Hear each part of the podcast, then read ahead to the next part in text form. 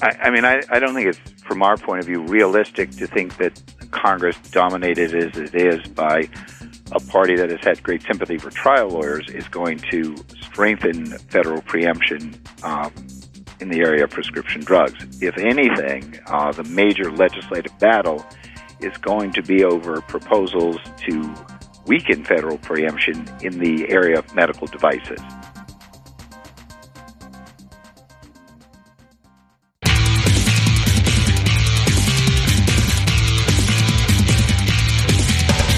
This is Lawyer to Lawyer, the award winning legal podcast with J. Craig Williams and Robert Ambrogi.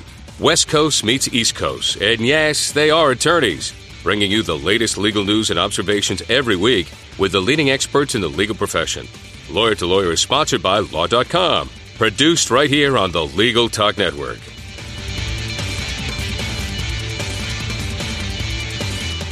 Welcome to Lawyer to Lawyer on the Legal Talk Network. We're glad you could listen today. This is Bob Ambrogi coming to you from Massachusetts. And I'm Craig Williams from mostly sunny Southern California. Today's show, Bob, is sponsored by Clio, Huron Consulting Group, Landy Insurance, and Top Class Actions. And I see I'm supposed to mention that uh, I write a legal blog called May It Please the Court and have a book out called How to Get Sued, and shortly, another one going to be called Bad Decisions. A busy person, Craig. I, I, write a blog called Law Sites and legal blog watch for law.com and also my media law blog. Uh, Craig, last November on this program, we took a, a look ahead at uh, what might happen in the case of Wyeth versus Levine.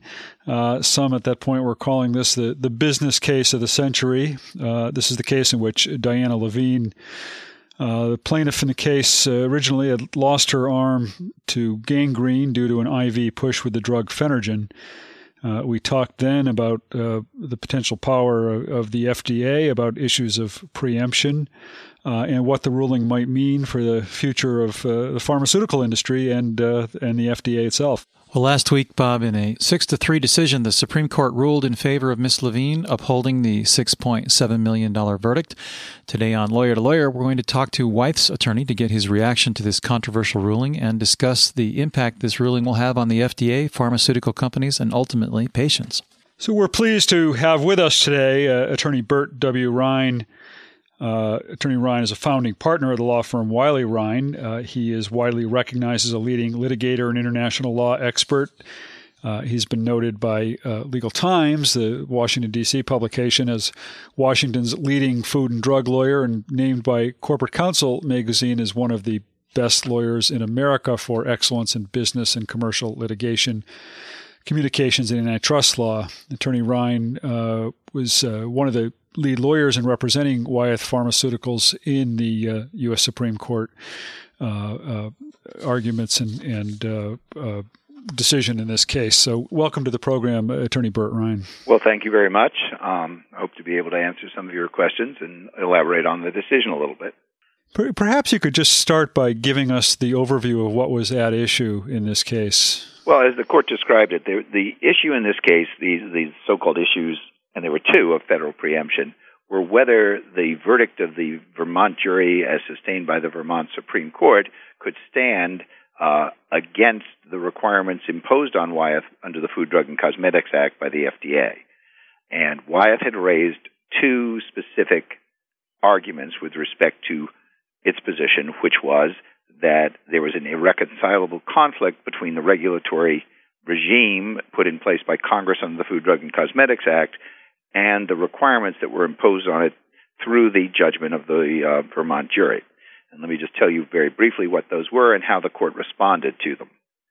First of Wyeth's arguments was that under the federal regime, when a label, this is a so called professional label, it's a complete set of instructions that accompanies a drug made available to physicians to tell them the characteristics of the drug, how it's best used, and how it should be administered to their patients. So that label is very much a part of the review done by the FDA to determine whether a drug should or should not be allowed to go on the market. Um, this review is a, an enormous project. It often takes several years. It involves the presentation of clinical trial data. It involves a complete description of the drug and its characteristics. At that point of approval, the FDA instructs a drug company that the labeling that's been approved, w- which accompanies the drug, is the only labeling that may be used uh, to sell the drug. After, in the so called post approval phase, the FDA has recognized that new information may come to light, and the FDA has created mechanisms for companies to modify a label when new information arising from use in the real world changes the perception of what ought to be said about the drug. Wyeth's position was that in the case of this drug, Phenergan, uh, there was no new information available after the last approval date which could have caused Wyeth to change its label.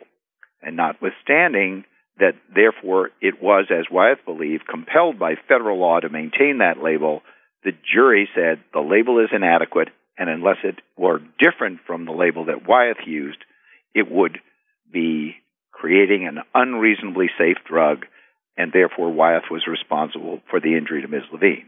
So that was one of the arguments in the case. It's called impossibility preemption, and it arises where the federal government literally commands a regulated person to take a certain action, and a state seeks to hold that person liable for doing exactly what the federal government told them to do. Now, the court addressed that argument at some length, and it said in order to make that argument stick, the regulated person, the manufacturer, would be required to make a clear demonstration that the FDA would not have permitted it to change the label, taking into account the evidence the plaintiff thought would have warranted a change. In this case, the, the evidence at issue was some 20 adverse event reports, that is, situations in which the drug Phenergan had not been properly administered and had caused an injury. And the court said, well, that should have been enough for Wyeth to reanalyze the information presented in the label and come to a different conclusion, and that the court was not persuaded that the FDA would have stopped them from doing it. Uh, Wyeth's position, and one can judge who has the better of it, was that the events that were called to attention occurred over a span of about 40 years of use in 200 million applications, and that while they were in fact occurring, they were occurring at a rate and with a severity that was well known at the time of the approval. That information, that expectation had already been taken into account by the FDA, and therefore that the FDA would not have permitted Wyeth to make a change. The court said it disagreed with that. It thought the FDA would have permitted Wyeth to make a change, and therefore Wyeth could not claim the benefit of impossibility preemption. Uh, Wyeth raised a second argument. It was a related argument, which was that the plaintiff below had argued that a proper label would have foreclosed the use of so called push IV injection of Phenergan. That is, a use in which Phenergan was put into a needle and pushed into a vein because uh, that use, according to the plaintiff and presumably as agreed by the jury, was too risky uh, because if the vein is missed and the drug enters an artery, either because it's actually pushed into the artery or because it accumulates outside the vein and seeps into the artery, uh, then there's a very substantial risk that there'll be tissue damage leading to gangrene. And the plaintiff said it's too dangerous, they shouldn't have allowed it. Wyeth had argued that, look, the FDA was well aware of that risk. It's mentioned six times on the label. And notwithstanding that risk, the FDA thought that the added speed and potency of relief that's achievable from that form of injection, direct push, warranted keeping the option open for physicians. The court said that they did not see the administrative record as clearly establishing that trade off, number one, and number two, that the jury verdict here was not so specific as the plaintiff's argument. That is, the jury was only required under Vermont law to find that the labeling was not good enough, and there were many ways to make it better so that they could not necessarily conclude that Vermont had required Wyeth to foreclose an option that the FDA had said to preserve. Ergo, there was no conflict of objectives between the FDA and the Vermont jury, or at least not one that had been clearly shown on the record, and thus so called objects and purposes preemption was not applicable. How do you think the pharmacy industry will be reacting to this? I mean, what kind of changes are you going to see in labeling and in the process of submitting applications to the FDA? Well, I think that it's not so much in the process of submitting applications, it's in the process of dealing with new information coming to light out of clinical use post approval. Uh, since the court has emphasized that you need a very clear record of what the FDA might or might not have allowed, companies are going to have to look very carefully at their dealing with the FDA and decide how to present possible changes in the label to the FDA in situations where they don't want to make the change, but they want to make their analysis fully transparent to the FDA. Because the court emphasized that Wyeth had not gone to the FDA and said, we don't want to change this label, even in light of these events, because the events are comprehended in the way the label is currently written. And will you please tell us, FDA, that you, Wyeth, are correct and you, FDA, would not allow the change? Establishing that is going to put a new spin, if you will, on the interaction between companies and the FDA. The company will want to have recorded the FDA's view of the new evidence. To what extent was this case decided based on uh, its facts, and to what extent does it carry uh, precedent for uh, other uh, preemption cases that may come down the pike? Well, I think you know every case is decided on its facts, but clearly the court has established a framework for the litigation of the preemption issue with respect to prescription drugs, and has said some things that I suspect will spill over into other preemption areas. And to be specific, with respect to prescription drugs, as I said, the court has said if you want to claim preemption, then you are going to have to put that administrative record to the test, and you're going to have to show that no reasonable jury could conclude that the FDA would have allowed change X you're also going to have as a litigation matter to push the plaintiff not just to say the current labeling is deficient, but in trying the preemption issue to specify what change should have been made to protect uh, the injured person, because that is a necessary element of determining would that change have been permissible under the FDA regime. So it's going to change the way people present their cases as well as change the way they're going to deal with the FDA. And that's in the area of pharmaceuticals. I think, you know, from a broader point of view, what people will take out of this case are, are two things. Number one, uh, the court revived the so-called presumption against preemption. And it did not specify that that was something that was peculiar to prescription drugs. It, it reiterated a kind of formulation that said where there's a close case as to whether preemption lies, the you know presumption is that the state should be able to have its way. It's kind of a tie goes to the runner rule, uh, taken from baseball and, and translated over into preemption cases. At least that's the way it's going to be read and argued. Um, this presumption has come in and out of preemption cases over time. Sometimes it's said to to uh, exclusively apply in cases of statutory preemption, that is, you interpret the statute to minimize collision with state law. Sometimes it's said not to apply at all in so called implied preemption cases, non statutory cases. And now we've got an implied preemption case where the, where the majority of the court says, yes, it does apply. So I think that's going to be a takeaway. The second thing is the court kind of counseled agencies.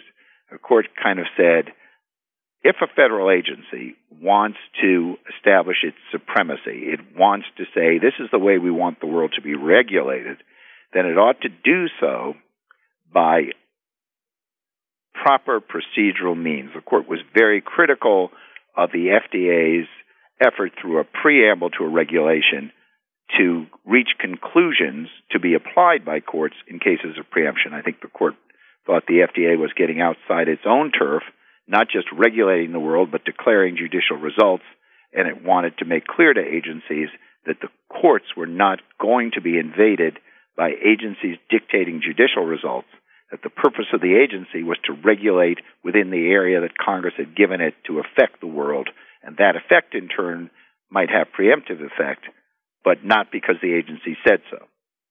So that's going to be another takeaway from this case that goes beyond its facts. Were you? Uh, I mean, a number of uh, certainly prognosticators have been saying this is the case that demonstrates that uh, this is not the pro-business Supreme Court we thought we had, or at least some people thought they had. And uh, there, there seemed to be some surprise that Justice Thomas uh, in a concurrence joined with the majority in this case, uh, although he, of course, went out of his way to to uh, to disclaim the, the very kind of implied preemption you were just referring to. But right. It, it, are you were you uh, you know is this the is this the the death knell to the to the uh, concept of this as a pro business court? Uh, and, and, were you at all surprised by the the lineup uh, of the justices as as they uh, as they came out in this case? Well, you know, I, I would say this: I, I, don't think we were at all surprised by the vote of Justice Thomas. Um, Justice Thomas has consistently supported a limitation on the freelance, what he deems to be the freelancing activities of the court. That is, uh, creating vague doctrines under the Constitution and then having a lot of latitude to determine results. So his concurrence um, with on the so-called implied preemption objectives and purposes issues is not a surprise. He has said before, I don't find that to be an acceptable doctrine because it gives too much discretion to judges uh, and justices and we should stick to the letter of the law. And he has said that in so many contexts, so many times, that one would not have anticipated a different view from him on so called objectives and purposes. Uh, Justice Thomas did not disavow the theory of impossibility preemption. You really can't because it's directly written into the Constitution. He just went along with the majority's view that he was not persuaded that Wyeth was unable to change the label. Uh, I think he put a great deal more energy into his views on implied preemption than he did into analyzing the specific facts on the impossibility preemption side. But uh, again, not unexpected. Um, I think that the swing votes in this case, I mean, if you look at the majority's opinion, Justice Stevens' opinion, trying to cobble together a sorted set of views, all kinds of caveats in there, um, my guess is that from prior history, Justices Breyer and Kennedy uh, have warmer feelings toward preemption generally than the other three members of the majority. I mean, Justice Ginsburg has pretty much staked out a pro-consumer position. Um, would be very reluctant to foreclose a claim on preemption grounds. Was the only dissenter in the medical device amendments case, Riegel. So the, she was hardly unexpected. I think um, Justice Souter is and Stevens are pretty much of that view. So, you know, I think in that sense, those votes did did not surprise us. I think um, where we stood with um, Breyer and Kennedy was always what we thought was the crux of the case, and um, now we know. right. So, what do you think the circumstances of the particular plaintiff in this case had an effect, whether it had an effect on the outcome of the case? I mean, they certainly picked a sympathetic plaintiff to uh, bring this matter. How much do you think that influenced the outcome? Well, you know, if I if I take uh, Justice Alito's dissent as a good view of the court, it was a it had a very substantial impact, and I suspect on the swing votes, um, the individual circumstances of what appeared to be a totally innocent victim that is, there's no causality issue in this case. It was the drug that caused her injury. She didn't make any contribution to it. She didn't. She didn't administer it. So you had a very sympathetic plaintiff, both uh, in the Vermont uh, trial case. I mean, she was enormously sympathetic. She's a local person. She's a well-known performer, um, and has been on Vermont public television for a long time. She's very personable, and she really suffered a tragic and a horrendous injury. No question about it. Uh, I think that has certain pull on the Supreme Court. They're human, and in calling a closed case, and if it doesn't affect the precedential value a lot, you may tend to call it for somebody with whom you sympathize. Um, we had always thought that, on the other hand, this case, from Wyeth's point of view, also presented a fairly pure pattern. It didn't involve allegations of over promotion. It wasn't a drug which was a big seller where you might say, well, Wyeth was anxious to keep the labeling as simple as possible in order to preserve extensive use. The drug, by the time of her treatment, had gone generic. Um, so the case did not involve the kind of conduct allegations, misconduct allegations that have also popped up a great deal in in pharmaceutical cases. So it was from both parties' point of view a fairly attractive case. It was a very attractive plaintiff's case from the characterization of the individual and the innocence of the victim. You didn't have allegations of smoking, drinking, overweight, the usual things that are litigated. And it was a decent case from the defendant's side because you had no allegations of over promotion, off label use, or any of those um, ancillary characteristics that have influenced courts. And, you know, you allude to Justice Alito's uh, dissent, and uh, there there are some who are saying that, that even in Justice Alito's dissent, uh, the proponents of a, a, a, broad theory of preemption didn't didn't get what they wanted. That that his dissent was very much focused on, on the facts of this case, uh, and that doesn't support some of the some of the broader characterizations of preemption that at least some some uh, lower courts had uh, had applied in the past. I, I, mean, are you do you find good news in the dissent here? I mean, had this been the majority opinion, would, would you have been happy with it, or or do you see it as as a, a fairly restrictive uh, dissent uh, as well? Well, I mean, I, I, we obviously would have been happy if it were the majority opinion, and it would have been very consistent with the way we presented and argued the case. That is, Wyeth did not claim anything approaching field preemption, meaning there should be no tort suits involving approved pharmaceuticals. We never said that. We hadn't argued that in Vermont. We did not argue that to the Supreme Court. So there would be no reason, um, in our view, for anybody to take that extreme position and that position really hadn't been adopted by any lower court. That is a so-called field preemption. Tort suits are ruled out. So Justice um, Alito's opinion really responded fairly directly to the arguments we were making. Uh, he just viewed the interaction between Wyeth and the FDA differently, and we would say more realistically than the majority viewed it. He saw in that interaction a clear decision path in which the FDA had said this label properly permits physicians to use push IV and properly warns and cautions them in ways that are appropriate to that use. And you know, it's interesting to see where the two opinions wind up. The last um, line of the majority opinion says, well, the last before the the the, the, the concluding paragraph, although we recognize that some state law claims might well frustrate the achievement of congressional objectives, this is not such a case. So the majority winds up saying, well, you know, you didn't make it here, but it could be done elsewhere. Justice Alito, on the other hand, winds up saying, well, you made it here, but it doesn't mean you'll always make it. So there's, there's probably more common ground on framework between the majority and the dissent than you first you know look at when they kind of go at each other as they you know as they normally do. But um, that being said, clearly we believe that the way that Justice in, uh, Alito looked at the regulatory history was more true to the, the facts than the way the court did it. Well, we need to take a short break. When we return, we'll talk more with attorney Bert Rein about the ruling and its effect on patients, the FDA, and the drug industry.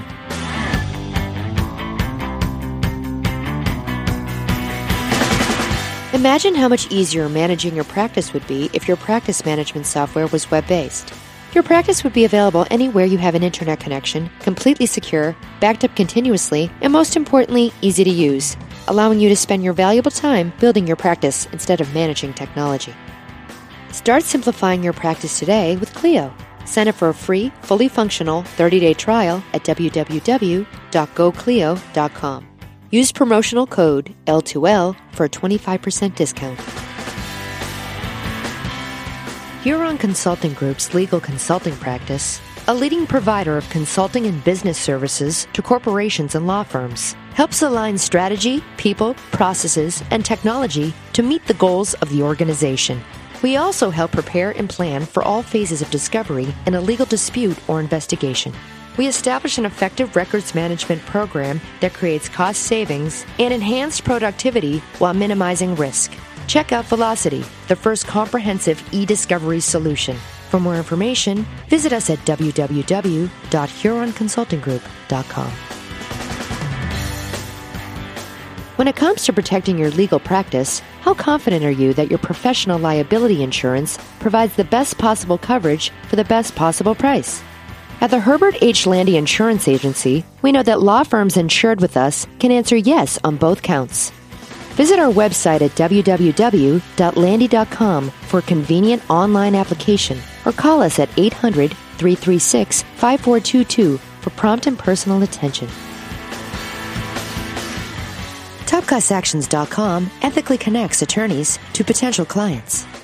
At TopClassActions.com, attorneys can review submissions, locate affected plaintiffs for new lawsuits, or advertise their settlement to add more claimants. With membership in our attorney network, you review complaints submitted by Top Class Actions viewers, and it's free to try.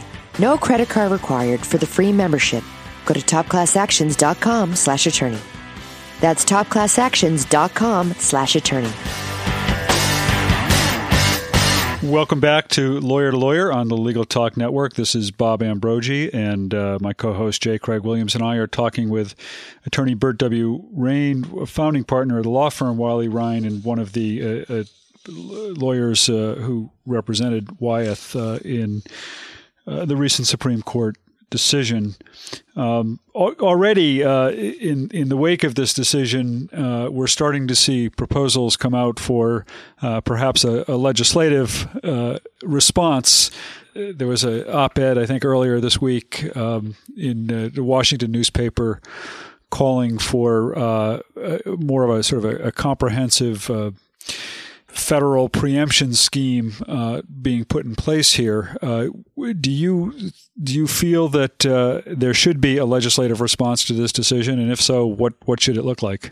Well, I, I mean, I, I don't think it's from our point of view realistic to think that Congress, dominated as it is by a party that has had great sympathy for trial lawyers, is going to strengthen federal preemption um, in the area of prescription drugs. If anything, uh, the major legislative battle is going to be over proposals to weaken federal preemption in the area of medical devices.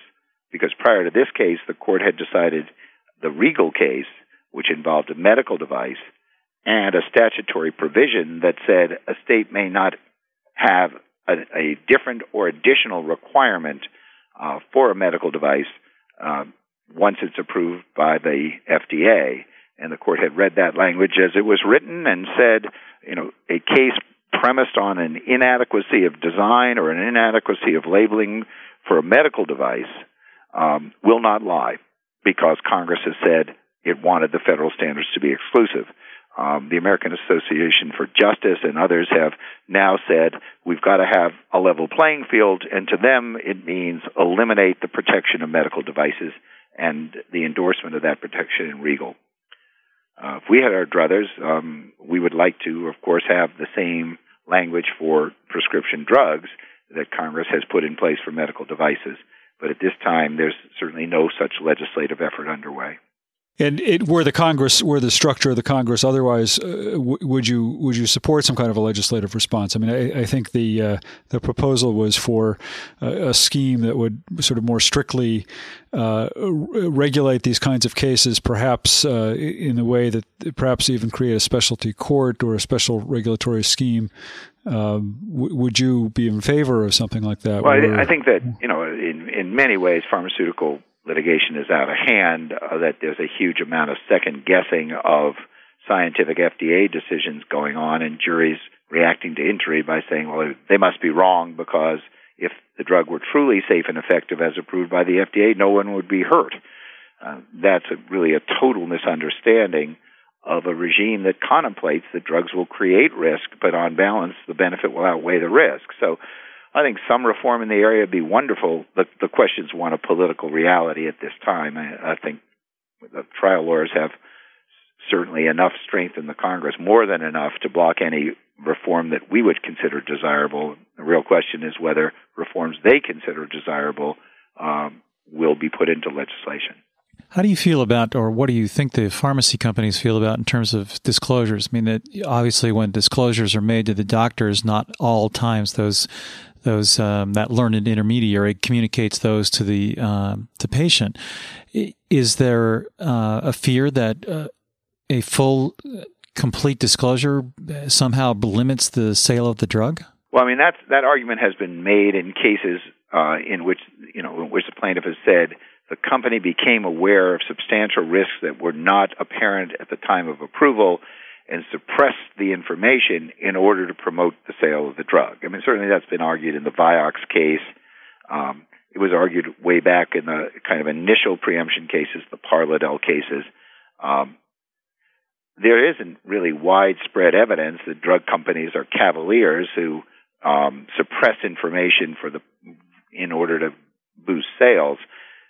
Of course, you know a pharmaceutical company is going to be cautious about concluding uh, based on isolated incidents that something is happening that is attributable to the drug, or that what is happening is attributable to the characteristics of the drug as opposed to the way it's being used um, in practice.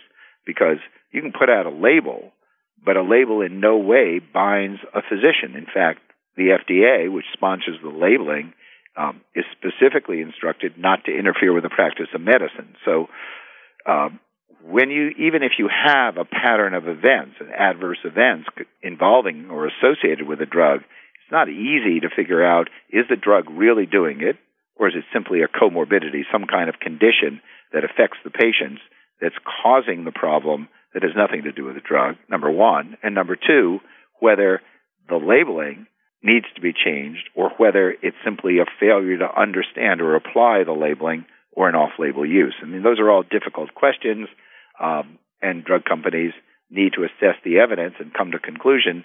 Uh, juries come to much more rapid conclusions when they're faced with an injury that took place before the company had reacted. Well, Bert Rein, we've reached uh, just about the end of our time. And before we conclude the show, we'd like to give you an opportunity to share your final thoughts on this case. And uh, if you'd like to share with our listeners uh, how they can follow up with you, uh, you're welcome to do that as well. Well, let me just briefly say, you know, clearly when you've worked on a case of this kind, and we had it for a long time, starting in Vermont, um, we've we can say that you know both the Chief Justice of the Vermont Supreme Court and the Chief Justice of the United States agreed with us. So I guess that's some consolation. Um, the result is disappointing, but we don't see this as the end of preemption arguments. Uh, we do think it will require some thinking about how to deal with the FDA, how to get a better administrative record, and a clearer enunciation at the jury level of what it is that the plaintiff thinks should have been done. Those are important considerations. Um, remains to be seen as the lower courts react to this decision what the doctrine will be in the future. Um, as to contact, I can be contacted at B-R-E-I-N at Wiley Rein, W-I-L-E-Y-R-E-I-N dot com. And I thank you for the chance to talk about this. Well, thank you, Bert. We really appreciate you being on the show. And Bob, that does it for this week's Lawyer to Lawyer. To our listeners, remember you can check out all of our Lawyer to Lawyer shows at LegalTalkNetwork.com. And a special thanks to uh, Mr. Rein for taking the time to be with us today. And uh, an additional reminder to our listeners that we're also in the uh, podcast library on iTunes. Uh, Craig will be back uh, next week to talk about another interesting topic. I look forward to seeing you then. We'll look forward to it, Bob. Take care. Thanks for listening to Lawyer to Lawyer with Robert Ambrogi and J. Craig Williams. Every week, a new legal topic that you won't want to miss. We hope you'll listen again and check out our other shows on the Legal Talk Network. Lawyer to Lawyer has been sponsored by Law.com.